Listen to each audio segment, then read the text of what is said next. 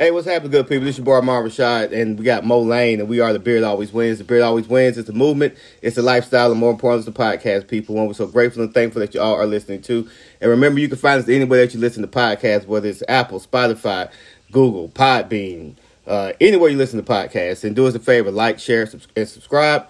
And uh, today, we have a very special guest today. Uh, young, man, I'm gonna still call him a young man, uh, that I've known probably since 94 so close to 30 years. And uh, I'm, I'm just happy to call him friend. Uh, i watched him ascend through the coaching ranks. And right now uh, he is the head coach for tl hanna.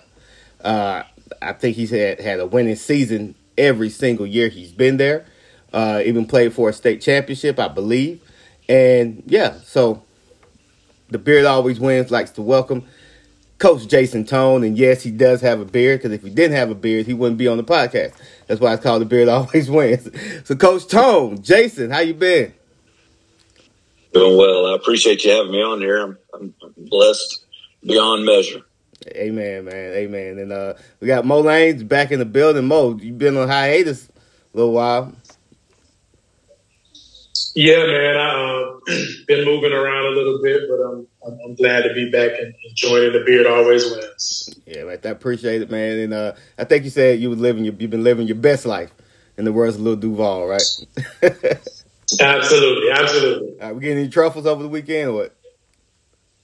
No, I didn't, man. But I did hit up some nice spots down there. I was in Tampa, Florida this this uh, this weekend and hit up some nice spots down there, so it was good. All right. So uh, the first thing I want to talk, uh, like I said, give give Jason the flowers. Uh, so Jason, you was recognized. I think you won Coach of the Week, and you was recognized at the Carolina Panthers game, um, and that's a big honor. I saw you got the foot. Anytime they pass out the white footballs with your name on it, that's a that's that's a really big honor right there. Um, and then, but to get uh, to get actually, you know, recognized at the the Panthers home game had to be amazing. I saw the you know the the videos of you and your son playing catch uh, with the some of the what Panthers and Bills players, I, I think. So uh, can you just kind of Broncos, yeah. Can you just kind of tell us? Uh, oh yeah, the Broncos. I'm sorry. Uh, can you tell us, uh, you know, just a little bit about that experience? Yeah, it was uh, it was really good. You know, the the Panthers they treated us all like royalty. There was I think five coaches from South Carolina, um, and then uh, I think four from North Carolina, and and basically what they do is is they they pick coaches throughout the year, and then it's their coach of the week deal. So it's the their home game, their specific home game that week that they recognize the coaches throughout the year. And uh, so I was blessed to be a part of. I think there was eight of them there, uh, coaches that uh, they treated us like I said, like royalty. They gave us uh, on the field passes. They gave us uh, luxury box, a luxury suite where we got to sit and watch the game. And, uh, you know, um, at halftime, we went down and got honored, you know, on the field. Uh, but it was just a really, really good experience. Uh, my son had an absolute blast. And then my wife and daughter had a fun too. You know, they gave us two free tickets for them too, even though they couldn't join us in the box. Uh, they had two really, uh, really good seats and they had a good time as well. So it was really good atmosphere. And again, they did a good job. It's something that Matt Rhule started when he got there, and uh, you know, Coach uh, continued to to that tradition, and, and it was just it was it was a really really really cool thing. And they gave our athletic departments a thousand dollars, so you know, I got the school some money. I know they ain't turning that down. Uh, you got anything, Mo? Anything you want to ask real quick? No, that's that's awesome. I, I, excuse me, I wasn't, I was not aware of that, but that's uh, that's that's first class for the Carolina Panthers organization, and kudos, uh, kudos to Jason Tone, man, a, a first class guy, getting first class treatment. I mean, I'm, I'm not surprised at all. So, yeah, that's that's that's pretty big. I appreciate I, appreciate you sharing that, man. And uh, and one other thing, like uh, that, a lot of people might not know because everybody's like, man, anytime a coaching job opens up and they ask me who I want the coach to be, I always say Jason Tone and um, it don't matter if it's uh, the Cowboys, uh, Georgia, Georgia Tech. It don't. It doesn't matter at all. I always say Jason Tone. I say you want somebody to come turn turn your program around, hire, hire Jason. Um, and I, I, told Jason if he takes a certain job, I, I, I will I will be the new Smiley. Um, so y'all insiders know who that is. Uh, I'll be the new Smiley, or AKA the Get Back Coach, somewhat. So, um, so, so just to kind of uh, take from what I know. Uh, so you started as a somewhat as a, a community coach uh, right out of high school, which is something that I didn't know until like a, a week or two ago. So, how was that experience like actually coaching the team you just left? Like you just like it's we we we, we finished up the season, and then you're actually still in school and you're coaching your teammates. Yeah, it was um, it was awesome. You know, like Coach Miller. You know, he called. You know, your senior year, he calls you in, and he's like, he's like, he's like, uh, Jason, what do you want to do? And I was like, well, I said, I know I'm not going to play college ball. You know, I was I was five nine, two hundred pounds. I wish I was two hundred pounds now, but I was two hundred pounds then. Um, you know, and so I knew I, you know, offensive line wasn't in my future anywhere. Um, and I told him, I said, man, I just love football. I want to be around it. I, I think I want to coach. And uh, you know, Coach Miller was like, well, you know, you need to, you can help out with our ninth grade team this spring, and uh, I'll, you know, I'll pay for your community coaching classes. You know, there was three classes at the time that you had to take, in that summer, I signed up for them, and you know, and uh, you know, the Lowndes High athletic department paid for it, and I uh, got my certification and started coaching. You know, uh, and, and it wasn't that big a I mean, of course, it was a learning. I was a terrible coach. I mean, you know, your first year, right? I mean, I was terrible, but um, but the experience was was invaluable. You know, I had five years of on the job training before I ever got a degree and got got into the workforce. So um, those were very valuable years for for me. Uh, but it, it, wasn't weird because those kids were middle schoolers that I was coaching. You know, it was that spring; they were eighth graders coming up to practice, and I was coaching them. And so uh, it wasn't uh, it wasn't anything uh, uh, extremely. You know, like I said, I wouldn't have known them; they didn't know me anyway, uh, unless they came to the games. You know, and nobody paid attention to the offensive line anyway. So they looked at you skill guys more than they did us big boys. But um, but it it like I said, uh, you know, I'm, i was forever grateful for uh, Coach Miller extending that invitation uh, to me. And uh, in fact, uh, you know, last year I made it a point. I called him and uh, thanked him for, uh, you know, getting me started into where I've been because it wouldn't have, uh, uh, you know, I, who knows what I'd have been doing had he not called me in his office and kind of, you know, led me on that path to be a coach. And you know what? Speaking of like on that path, you actually went and took over the head. Your first head coaching job was at Worth County, where Coach Miller came from. So, did he give you any advice before you went to Worth County, or was he just like, "Hey, you're on your own now"? No, he, you know, he didn't really give me any advice. You know, of course, when you're applying for head jobs, you always, you know, it's it's about who you know uh, so, you know, when I applied, I called him and was like, Hey coach, I'm, you know, applying at Worth County. I'd appreciate it if you would give me a good recommendation or whatnot. And he's, he's like, I mean, there's, there's Jesus and then there's like Milt Miller in Worth County. I mean, he is an absolute legend. And, uh, he called the uh, the chairman of the board, and that and that's the main reason I got the job. You know, again, he got me started in coaching, and he got me my first head job. You know, and so I'm forever grateful for Coach Miller, and uh, you know, he always has a special place in my heart. Yeah. So let me ask let me ask you. Uh, let's go around the room too. Mo, what's your your favorite Milt Miller story? so it's, it's probably a lot of Milt Miller stories um, that I probably can't share on this uh, on this platform. But um, my favorite Milt Miller story was not an entertaining. It was one where uh, it was a conversation that I had with him, and I don't even know if anybody was around. It, it might have just been a one-on-one conversation, but I remember being maybe like in the ninth or tenth grade, and uh, Coach Miller kind of pulled me to the side uh, and and said, you know, hey, he, he was giving me basically giving me kind of a uh, a pat on the back saying, hey, you're doing a good job, right? Um, but he also let me know that in order to be a leader, you don't necessarily have to be the loudest voice in the room. I mean, he said it in his own words, but that was the message that he was trying to get across. And he was basically saying, hey, you can lead by example. You can lead the way that you lead. You don't have to be like another leader that you see in the locker room or like an upperclassman or, you know, some of the juniors and seniors that were around. And um, it was, again, it wasn't a very big, you know, uh, rah rah conversation, but it stuck with me. And I think at that 14, however old I was, I think at that time, it was probably the most impactful conversation that I had with, with Coach Miller because you know, we both we all know Coach Coach Miller could get kind of fiery at times. So um, that was one of that was one of the times where he was a little, a little more mellow, and it, it kind of impacted me um, throughout my, my, my, whole career, basically. Yeah. What about you, Jason? Favorite Miller story? Uh, s- s- speaking of fiery, his nickname in the coach's office was Mount Vesuvius because you didn't know when he was going to erupt. So uh, that, that's that's kind of funny. But um, uh, you know, again, my, one of the funniest stories to me was, you know, we were, uh, we we were we were losing at Benedictine, and he walks around the corner at halftime, and he goes to kick that like cup on the ground or whatever, and he and he slips and falls, and like Buck Bueller's like, "Coach, you're all right," and he just he's just like, "Yeah, get off me," you know. but you know that was that that, that was pretty funny, you know. Um, he just you know he had a way uh, another one that uh, that that gets me, and again, I, y'all might have been in that locker room, but I remember I wasn't. We were freshmen, and it was we were at Bainbridge, and at halftime we were getting freaking drummed, but we had you know dominated or whatever the Thursday.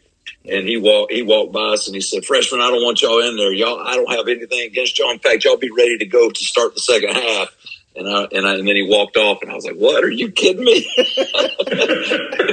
Because our varsity was getting drummed, and he was going to put us in there, but he didn't. And I heard he went in the locker room and let them all have it, but uh, I wouldn't know because I was outside. So, like, like it's, it's funny when you say that because I remember I was we was walking into the locker room, and when he says that, somebody grabs me and pushes me out the way, and then he tell he says exactly what you said, and I'm just like, oh wow. But I'm still trying to listen to what he's saying. Like I want to, you know, I'm I'm listening for a pissant or uh, whatever to come out, but never did hear. My my my favorite Milt Miller story, and it was one when he got on to me. Um, it was our sophomore year. We're playing Valdosta, and you know we had those Riddell cleats, those white Riddell cleats. Um, if you weren't a starter at skill position, you didn't get tops. Yep. So you you didn't get. Um, you didn't get the the good Nike cleats if you weren't a starter. Um, and I wasn't a starter as a sophomore, so I remember I decided to to wear my black cleats, right? And uh, I pulled the sock, the white sock over it, you know, put a little tape around it, and because I'm thinking hey, I'm looking good. I know I'm gonna get in the game, but it's whatever. So we're going through through through warm ups, and he's like, "I'm on, come here," and he's like, "You just got to be a freaking individual, don't you?" And I was like, what you talking about, coach? And he he steps on my my foot. He like literally steps on my foot, and I'm like, I'm looking at him. He's like, that's what I think about you individually. It don't matter. And like, you like be a part of this team and don't change the damn shoe. and I was like, all right, coach. But like I, I didn't get it at that point in time, but I got it a little later. You know, I was like, okay, so the message he was just trying to convey is that you know we're we're all the same. You know, everybody he wants everybody to be alike, but and to just be a part of the team. You don't have to like your, your player uh, um, make you stand out, but just be a part of the team. And that's what I, that's what I took from it. You know, uh, but uh, yeah, Miller, man, that, that guy there, that that that guy there was something else. So let me ask you this question, Jason. Um, what made you a believer in the wing T? When nobody else runs it, what made you say? You well, I, I tell you what, uh, Randy McPherson took over uh, after Coach Miller retired, and that, and you know, Coach McPherson again, another uh, guy that's you know amazing. Um, he takes over with no spring practice with you know switching offenses. You know, we go from being multiple I gun. I mean, I, I really thought Dip Davis was ahead of his time. Looking back now, kind of ahead of his time because we were into gun. We ran some shallow cross stuff like you know like VSU and different stuff. And I thought I thought you know again in Georgia, you know the spread wasn't a big a big deal yet. You know in the late '90s, early 2000s, not like it is now, of course. Uh, but but Coach Mac comes in there and and puts and installs the wing T, and you know Rob Armstrong and Bill Wiles, uh, they you know they took time to teach it to me, and and uh, the thing I like about it is the simplicity, coaching wise. It's got answers, you know, uh, and again, it's still about execution, but you know you're trying to you, you know you're trying to come up with you know in any offense you're trying to come up with answers for what the defense is doing uh, but these answers are, are, it's almost like a cheat sheet to me, you know. And again, you still got to, you know, the kids have to execute, but uh, getting to the uh, uh, the right play or finding the right series, it just makes it, you know, almost dummy proof. I feel like, and the le- the little, you know, nobody runs it anymore. So the little time you see it, the harder it is to prepare for it. You know, so uh, those are some reasons why I think it, you know, again, there's a reason that the offense has been around since 1950 um, because it, it's successful. And, uh, you know, even these gun teams, you know, Gus Malzahn, when he was hot at Auburn as offense coordinator, well, he started out as a wing T coach and then made it into the gun package. And he was running the same plays we're running from the gun, misdirection, you know, buck sweep, all that stuff. In fact, I went – to their spring practice and watched him when he was installing it with Cam Newton and all them. And he would talk to us and he was like, "Yeah, I was a wing T guy. You know, I was at Camden at the time when, uh, uh, you know, when we were talking about it. But it just intrigued me watching him run it from the gun and stuff like that, and just how timeless the kind of the series and the system is.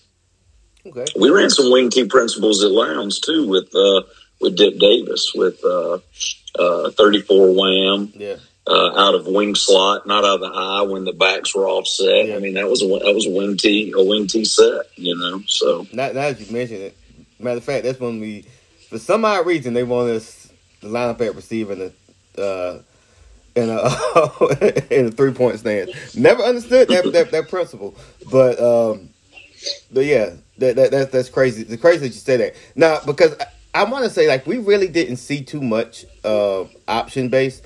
So I think we played coffee. They they ran the option. Um, everybody had like a couple option plays, but this straight option, um, like we really didn't see too much of that. So is the wing T is that considered like an option based or no? No, no, it's not. The wing T itself is a, is a is a series based system. It's not uh, you know, it's you want the plays to look alike. You know, so it's all tagged in series. Uh, you it definitely you can run option out of it, but we're not split back veer like Thomas County Central or yeah. or flex bone or, or anything like that, which is uh, which is a hybrid off of the wing T. But um, it's it's not uh, it, it's not um, it's something Tubby Raymond came up with at Delaware uh, many years ago, basically off of the Notre Dame box and the single wing. They they kind of you know tweaked it and uh, and um, you know again. Coach McPherson and Rob Armstrong taught it to me, and uh, and again they did it, it in a simple way. I thought it was, I really did. I thought it was like the dumbest thing I'd ever seen until until we got on the field and, and and started practicing it and realizing that how easy it was to call plays. Because by that time, I was calling, you know, I, I started calling the plays on the ninth grade, probably 2003, probably the year after that. Uh, you know, for the ninth grade team, and and so just how easy it was, um, you know, to to to kind of get what you what you wanted and, and manipulate things. And again, I'm sure everybody feels that way. I'm sure spread coaches feel the same way.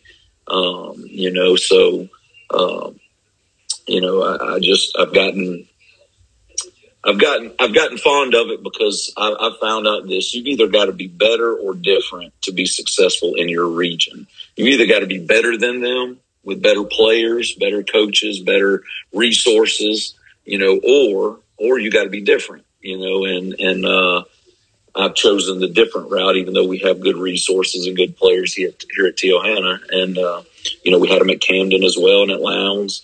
You know, I mean, just because you know, it, it's not an offense that you run just because you have bad players or bad. You know, you saw what it. You know, at, at Lowndes they went on a run in, in 2004, 2005, 2007. you know, I mean, it was. You know, they had good players. It's it's hard nosed, and again, it's hard to prepare for. You get three days for 15 and 16 year olds to prepare for it. Shoot, y'all had to prepare for it with against Warner Robins and Southwest DeKalb you know, Southwest DeKalb don't turn the ball over so many times, you know, it might be a different story when we played them. No, you didn't. Y'all didn't play. That was '99, so that was two years after we graduated or whatever. But uh, two seasons after. But uh, it's it, it's it's tough for it's not tough for coaches. You know, it's tough for players. Now, this, this is what I'm gonna say right about the the wing tee, and it the success is is there. The proof is in the pudding. You got Lowndes. Uh, was it three and four, or with four and five, seven. And then you got Camden. They went on. You was at Camden. They won it in 09 and 2000. Eight, eight, nine, eight, nine. Eight and nine. Then Grayson, who ran the wing T, went on to win it again, like the two years in mm-hmm. a row. Uh, the next two years, so that was a, a decade of dominance when it when it comes to the highest classification in in football. So now let me ask you this question, Mo, and I'm uh, and well, it, it, can it can go around the room. I said when Greg Reed, that class that Greg Reed was in, that that that that class, I said that it didn't matter what offense they ran. They had enough talent on their team. They they they, they could line up and, and, and beat anybody, whether it was the wing T, whether they if they wanted to get fancy and line up in the shotgun and go gun, or if they wanted to um, just stay in power I and run I formation. They had enough talent on that team. Do you believe the same thing? Well, here's what I'll say. Uh, short answer, yes, but longer answer, no matter what type of offense they were running, they had to be entrenched in it and they had to be uh, uh, deeply rehearsed. Like it had to be something that they knew like the back of their hand. I think it's it's probably a misconception to assume that just because you got a Greg Reed or you know all of these great players or Telvin Smith, whoever it may be, that you can just plug and play uh, in any system. I think you need to master the system, right? Uh, and if you if you master the system, then yeah, any system those those guys would have been successful. Um, that's what I think. All right. What you got, Jason?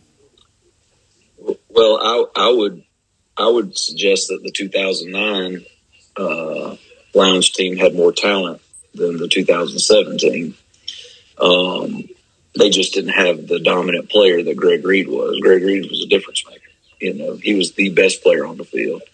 Um, I had to coach. I unfortunately had to coach against both of them at the time. You know, and, and watch it. And uh, I think definitely they would be successful if they ran the gun. I don't remember who the quarterback was. You know, again, you got to have a good trigger man, but yeah. because just because Greg Reed's you know good again, they beat us. They beat us ten to ten to three. Uh, they beat us ten to three, and uh, you know Greg Reed got them down there to kick the field goal or whatever, or maybe it was fourteen to three. And then Greg Reed caught the halfback pass from from Gerald Demps, you know, like he he scored both their touchdowns or yeah. or whatever, and they lined them up in the gun Tebow. They would call it Tebow formation or whatever because that was when Tim Tebow was at Florida and he'd run, you know, off tackle one way or the other. And every time they snapped it to him, you held your breath. So uh, if if he got you know seven yards, you know you were it was a win because he didn't score. Uh, he you know he was dynamic, but I think the 2009 team had more overall talent. Uh, they definitely have more NFL players uh, you know, and more college players than the 2017 did, you know. Yeah. And if you if you remember 2006, they didn't even make the playoffs, you know, when those kids were, you know, uh, juniors, I believe. Um, because I left in 2000 and uh, I left in 2006, so they were sophomores. They were sophomores. Uh, Gregory and them, they didn't make the playoffs. So I guess that was uh, the bus's senior year. Yeah. Uh, Leonard. So now, now I'm a you, you say the bus, you make me think about Ryan, and uh, shout out to Ryan, and uh, Derron has joined as well. Um, and Ryan always said, because that's Ryan's class, you know, he graduated with with Greg and everybody. And he likes he likes to always say, they would have beat y'all, they would have beat y'all. And I'm gonna I'm gonna be the first one to tell you, I ain't giving up nothing. Like, like I, I, ain't giving up nothing. Um, so just I, I let it go. Jason, could we beat them? Could our team beat them? The 07 team, we'd have had to hurt Greg Reed. But I, I think 05 is the best team. I think the 05 team is the best team that's come through there, period. Yeah. Um, you know, even though they lost to Ware County, they lost to Ware County because they, you know they they weren't you know they were feeling themselves a little bit. They weren't practicing hard and things like that. Just because you know, again, you won it 04, you're running roughshod over everybody. You know, you can, you know, you kind of get complacent, and Ware County refocused them. I, I don't know. I, I don't think we could have beat the 05 team. We might could have beat the 07 team, but you're gonna have to look. You know, he was Delrick Bradley speed but uh, I can't remember. Maybe C.J. Webb was that him? He was real quick. Yeah, you know, you know, yeah, yeah. like like he was a combination. Like Greg Reed could get to full speed in two steps, and, we had. I mean, again, we had good play. You know, Tyrone Wright was fast. Morris is fast. Delrick's fast. But but I mean, again, I don't think Delrick could get the top speed in in two steps. You know, I mean, he was he was freaking it was just different. He was different. And again, I got to coach him as a ninth grader. He's the best ninth grade player I've ever coached. He was, I mean, by far. We would hand the ball to Gerald a lot more than we handed it to Greg. But whenever we handed it to Greg, it was a home run. It was an explosive. Um, that's what that's what I remember, and I don't remember much because it's so long ago. It feels like, but um, you know that I just remember. Uh, you know, again, he was one of the best high school football players. You know, Daryl Morrell is still the best high school football player I've ever seen. I, I but he's one. He's one. Uh, Greg Reed's one of them. So yeah, I still got the knot on my head. I, from Daryl Morrell. Um, yeah. and RIP. CJ might have CTE from crack blocking him. yeah, and, uh, and, uh, RIP to Levon Morrell. Uh, that's Daryl's uh, older brother. Um, he passed away um, had his services. Uh, and Levon was a real good dude. Uh, I, I, remember he was always quiet, but I remember doing one of Miller's famous hit somebody's. Uh, I, I, had the misfortune of running into Levon, and yeah, I just know I was looking up at the sky.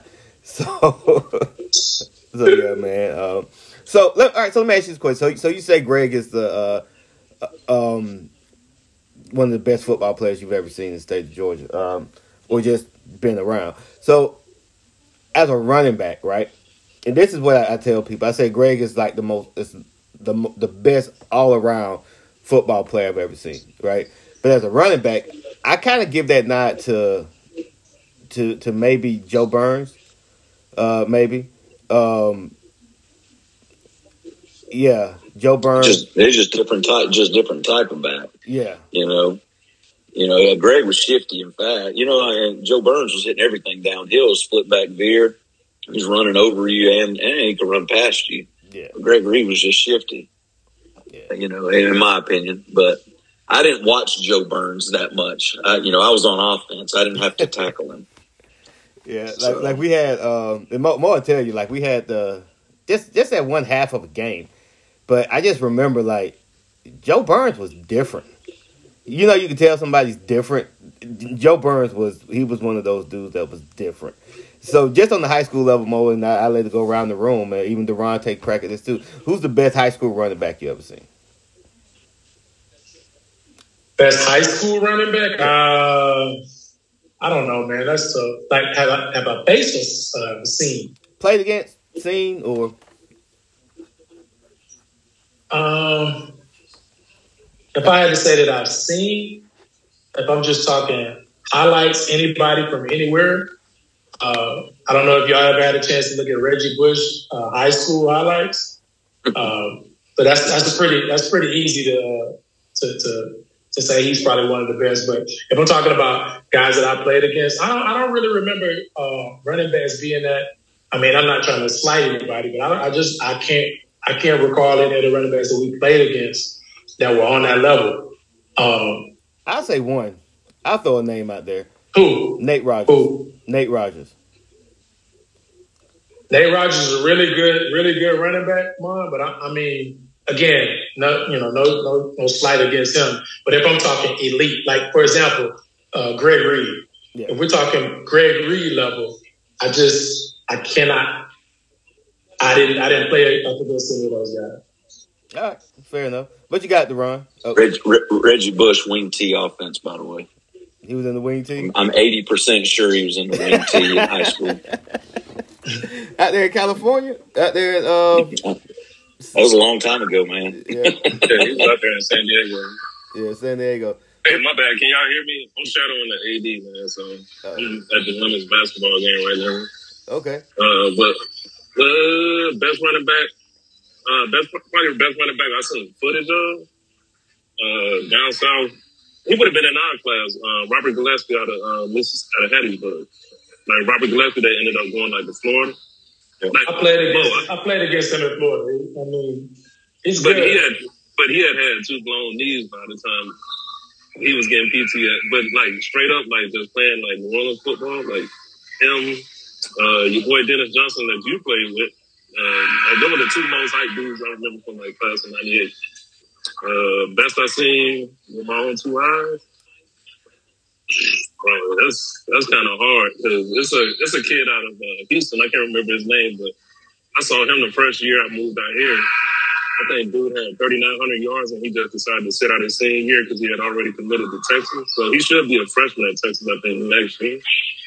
So he, he's pretty good. Like he's probably the best I've seen. Like with my own too. Well, since I wear glasses, my own too. Gotcha. gotcha. And uh, I'm surprised nobody. Yeah, hey, just, no, I'm gonna say, uh, yeah, Jason, my man, uh, Pat Wood, he coached over there at Spartanburg. He said, uh, y'all pretty good, man. Y'all pretty young, but y'all got a uh, real, real, real, real bright future. Yeah, yeah, they put us out in the playoffs this year. You know, yeah, so. he made sure to tell me to remind you of that. yeah, yeah, yeah. Oh, you ain't got to remind me. I'm, I, I watched the film over and over again. we, we didn't have we didn't have some of them cat. They had a 305 pound nose guard that was.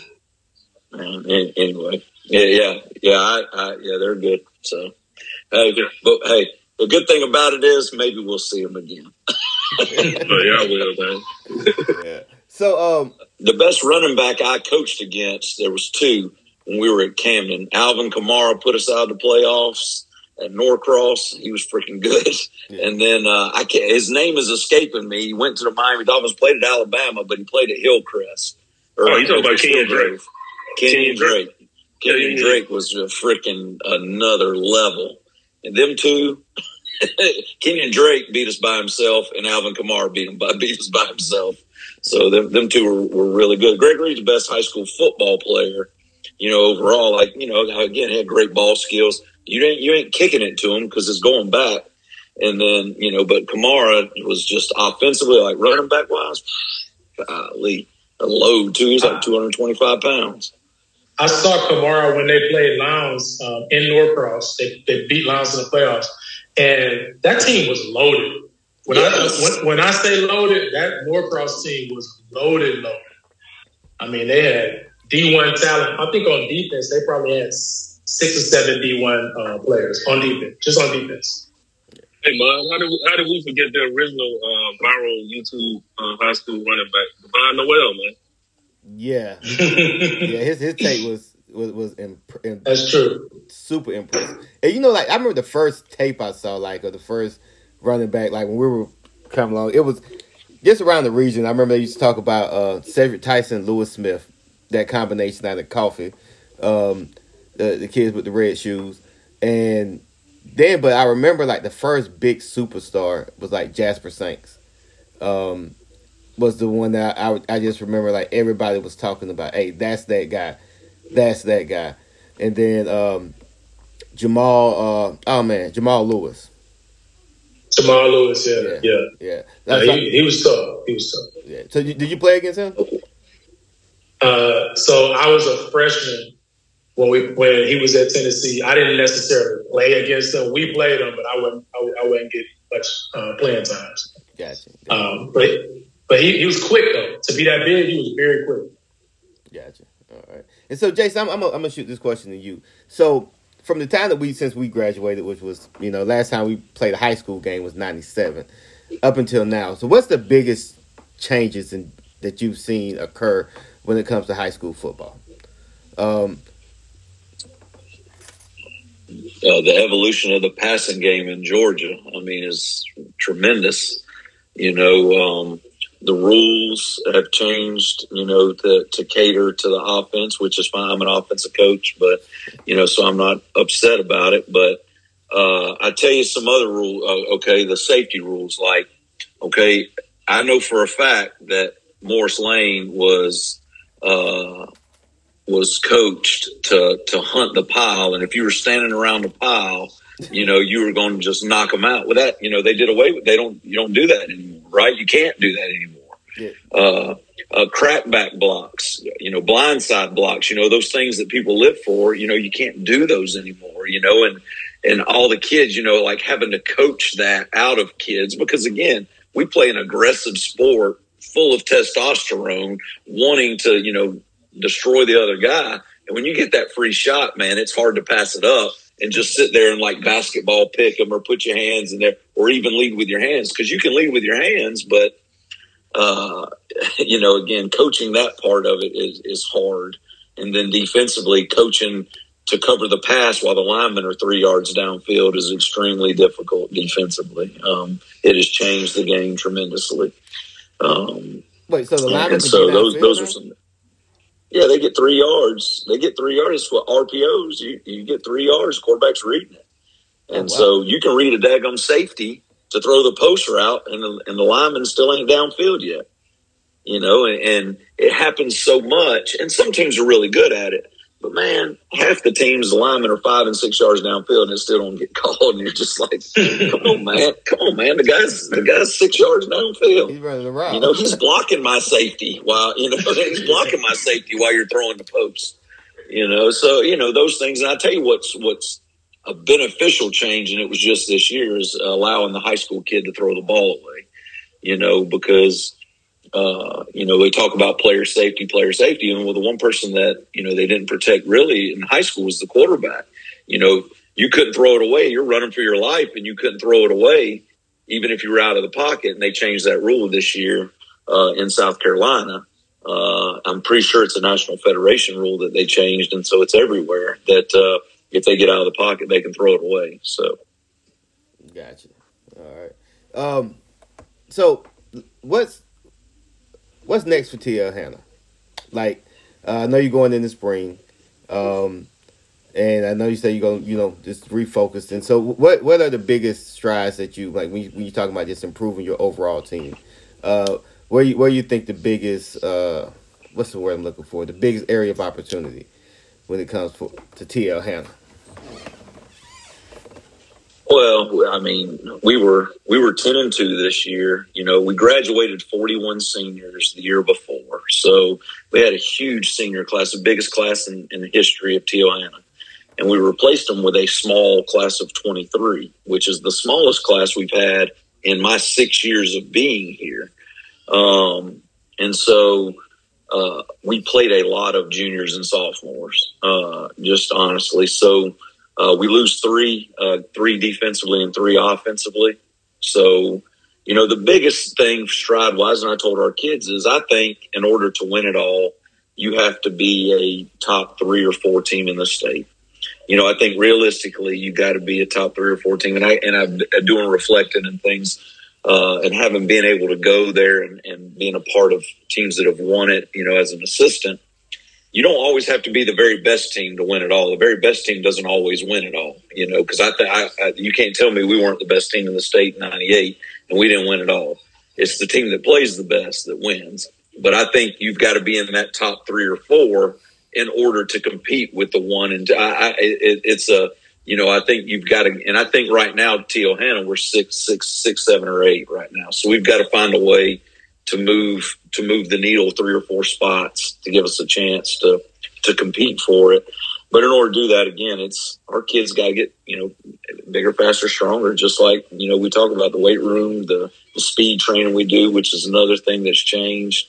Uh, you know, you know as far as the evolution of teaching speed, you know, and not just being God given speed. Um, those things, uh, you know, for TL Hanna, we've just got to you know we've got to buy into those things, and, and and I'm blessed. Our kids are are unbelievable. So as far as we don't have great great great athletes, we don't have we don't have great size, um, but we have really good players that play really hard. You know, and so that's uh, that's a good combination. So we've got to we've just got to find a way to to um,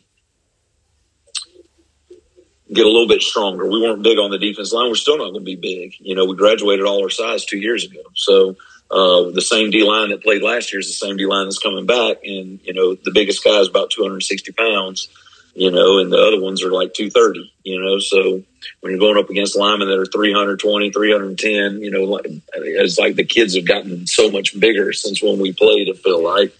Um, that, Everybody's like Brookwood. You know, it's just. Say what? Everybody's Brookwood now on the line.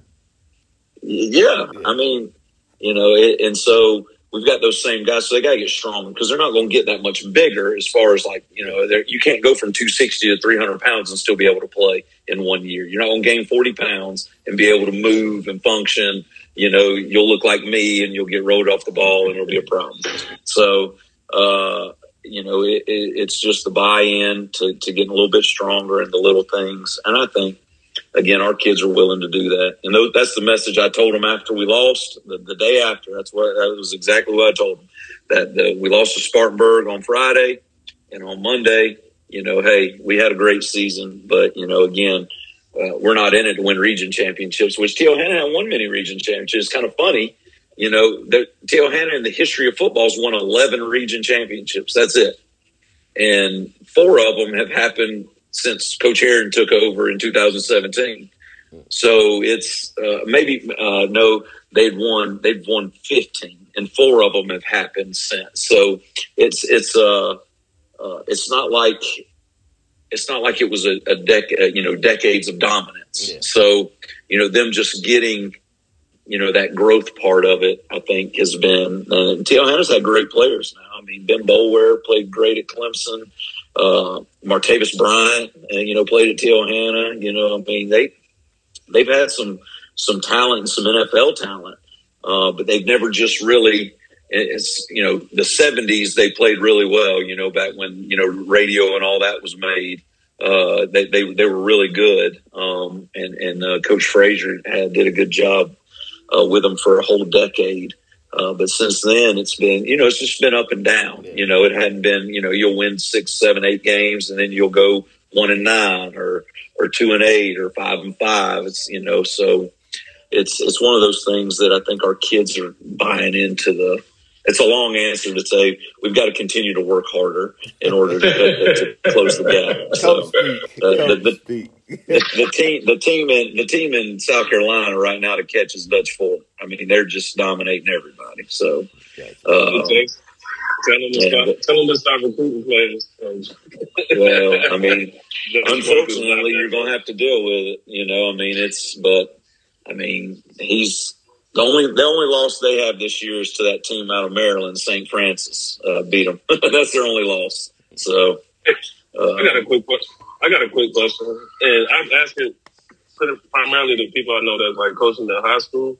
But what are the pros and the cons uh, that you've seen from your perspective with seven on seven and its influence on the high school ranks?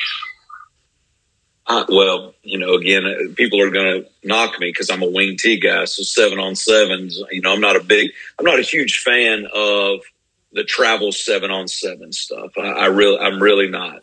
You know, seven on seven with your team, like in the summer, you know, it's great for the defense and the offense and things like that. But these travel seven on sevens, man, it's well, that's where a lot of the recruiting comes from. That you know, again, all these kids play with you. Hey, man, you're a good player. Why don't you come play at my place? You know, so a lot of that, and then it's not making you that much be- better because you're not getting chemistry with your guys. You know, I'm I'm running a post route with a guy that's throwing me the ball that's not going to be throwing me the ball in August, and I just uh, I've had several colleges. I mean, I'm sure there's some, but most of the ones I ask, they don't look at the seven on seven stuff as far as like recruiting. You know what I mean? Like they hear their names because it's brought up a lot, but they don't watch the seven on seven films. You know, they they get the names and then they put on their tape. And usually, if they're doing good in seven on seven, Well, they got a good Friday night tape as well. So um, it, it, it's kind of, I think the culture's gotten bad too. It's more of a show me up than get better, you know, because everybody wants to make this one handed catch and then tap their head in front of somebody and then, you know, get knocked out. I saw a kid get freaking punched and knocked out. I mean, I, I absolutely hate it doing I hate doing seven on sevens in the summer with other teams because again, our kids get pissed off, and I'm like, hey guys, I mean, we're here to get better. We're not here to fight. You know, who cares? Who cares? He caught that touchdown. That's not going to win them a game. Heck, they won three games last year. They ain't going to win very many games. Don't worry about them. You know, I mean, it's just that kind of stuff. But your competitors, uh, you know, your competitors, so you want to win, but you know, again, it's just the culture that it has been created by, and again, a lot of the seven on seven coaches now, those travel ones are like trainers or they're not even like high school coaches. You know what I mean? Uh, they're, they're kind of community members or trainers or, you know, college, college coaches call them handlers. So, uh, that, that kind of put them together and run those things. And, and again, if it benefits the kid to, to go to college, then I'm, I'm for it but I don't see the benefit in it. Again, it might get their name noticed, but their Friday night films getting them recruited, not their seven on seven film. Got it. All right. So let me ask you. So speaking of recruiting, um, if, if you if you had to speaking to the parents, um, and that's who kind of listen to this uh, just this show, uh, what would you tell them? Hey, I got a kid. He's in the tenth grade. Um, and I need I want I want to get him noticed. What are the top three things you're gonna communicate to that to that parent. Like I'm not saying just not any kid, but he's pretty good, you know. Um, and they want to get him noticed. What are the top three things you're gonna tell? Them? Grades, grades, grades. the first thing they want is grades. Yeah. All right, so uh, you can't dig yourself a hole. But the first thing that the colleges want to see is a transcript. You know, after they get the name, you know. So if if Armond's a good player, all right, and I'm saying, well, you know, you need to take a look at, at Armond and. uh and he's going to be like, well, well, what's his what's his GPA? That's the next question, you know, because they want to know if they can get him in. So grades is the first and foremost, all right. And then if I'm a sophomore, then I need to I need to go go on on the college campus in the summer.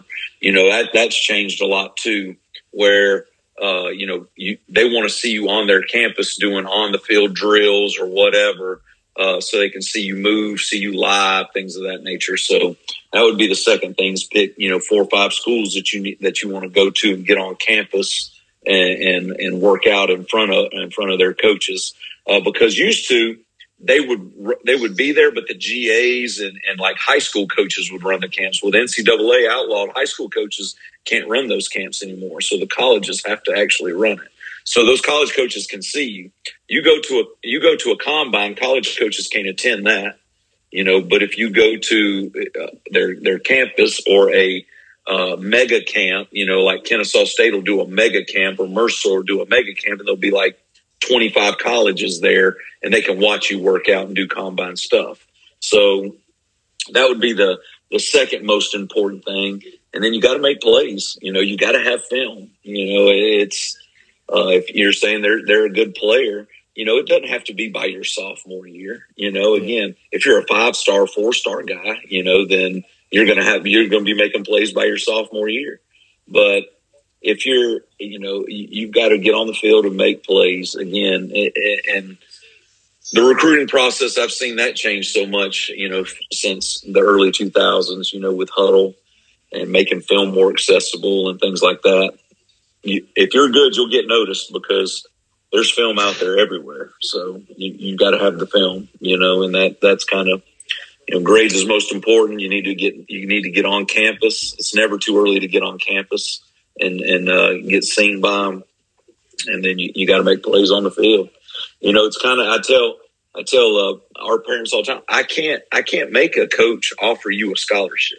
Right? That's they're they're making that decision. Yeah. Right? It's kind of like it's kind of like you know first of all they, they're based on needs if they don't need a running back they're not going to recruit you if you're a running back i mean it's just bottom line they're, they're not going to do it and then you know again they've got you've got to build a relationship with them it's kind of like it's kind of like date you know dating a girl or court or courting a female you got to you know you've got to they've got to like you and and want and want to offer you. How are you separating yourself from everybody else? And you know that's that's a hard process. And with the the COVID year, uh, set things back. Uh, you know, giving everybody an extra year that that affects four classification or four classes, um, and then uh, and then the transfer portal for all the good that it does. The, the one it harms is the high school kid. So uh, makes it even harder for high school kids to get to get offered. So it's just I told we have a we have a good tight end, you know, and again he's an offensive lineman, but he plays tight end. Um, he's you know he's six four, he's two hundred forty five pounds, good player. And I and I, I use this as an example in front of our whole team. I said, if I'm Clemson, and Clemson doesn't use the transfer portal, so this is all hypothetical. But if I'm Clemson and I and, and I need an offensive lineman, am I going to take a chance and develop Zach Ramsey, who's our tight end? Am I am I going to develop him and take a chance on him, or am I going to look and see this sophomore that's got uh, played at Nebraska? He's got uh, ten Big Ten starts or Big Twelve starts, uh, and he's unhappy and he's in the portal. Well, I'm going to look at that kid because he's he's played big time football for 12 games, and he's got three years left. You know, uh, I, will look at him before I look at Zach Ramsey because I, I'm gambling on Zach more than I'm gambling on this kid because he's actually played and I can see college football film of him. And that's how the game has changed with the transfer portal is colleges now have to decide, am I going to develop a young, a young guy or am I going to go for the ready-made MBA uh, type type guy? You know, yeah. the hey, that I know this guy's going to be a one year and gone. I'm going to go for that. I'm going to do this and, and, win now. And the way the contracts are, if you don't win now, you're fired. So, yeah. I mean, you know, you can't blame the college coach for doing that. And I'm not saying it's anybody's fault. It's just what happened. You know, it's kind of hey, this is a positive. We got the transfer portal. We don't, the NCAA doesn't want to make a decision whether or not this guy's eligible or not because of his move. Okay. It all started with, uh, with, with Justin Fields was granted and another kid. This is what the tip of the iceberg. Another kid was trying to transfer because like his his, his grandmother or his mom was like deathly ill and he needed to get back closer and take care of her and they they made him ineligible. They said no. They they and so it was a big backlash, and so the NCAA basically wiped their hands of it. Is basically the end result. Uh, people can say what they want, but they're just like, look, you get one transfer, you know, no harm, no foul. We don't even have to look on, it, and and that's how it that's how it came about. You know. Uh, the high school kid and the junior college kid are the two are the two kids that are getting hurt by the transfer portal. And again, it's not I'm not knocking it. Anytime you have a positive, there's another side to it as well, and that's that's the negative of it. So Robin, like so, like Robin Peter to pay Paul. Um, oh, yeah. So, uh, so listen. Speaking of NCAA um, college football playoffs, so we got Georgia one, Michigan two, TCU three, USC four, Ohio State five, Alabama six, and is everybody in agreement with that? Yes or no? Or you think it should be somewhere around? Is that as of tonight? As of tonight. I'm cool with it. Um, I think it settles itself. We do this every year, and I think the teams actually end up playing themselves in or out. Like if you would have had this conversation last week, it would have looked a whole lot different before South Carolina got their hands on a, a, a, a, contender, before Oregon State got involved, before, you know, all of these upsets started happening. So I, I really don't have a problem with it right now. Um, LSU was in the mix. They, you know, they kind of got eliminated. So I don't have a problem with it. Uh, Alabama is number six, you said? Yeah. Okay. okay. and so and, and, that, and that's why I like that six spot. Like I, I'm not sure if I like Alabama at six. I think you can make an argument that Penn State could be at six, since their only two losses are to Ohio State and and Michigan. Uh, who else could you put possibly put at six? Um, I don't know who else. To be honest with you, maybe Tennessee at six, maybe, maybe.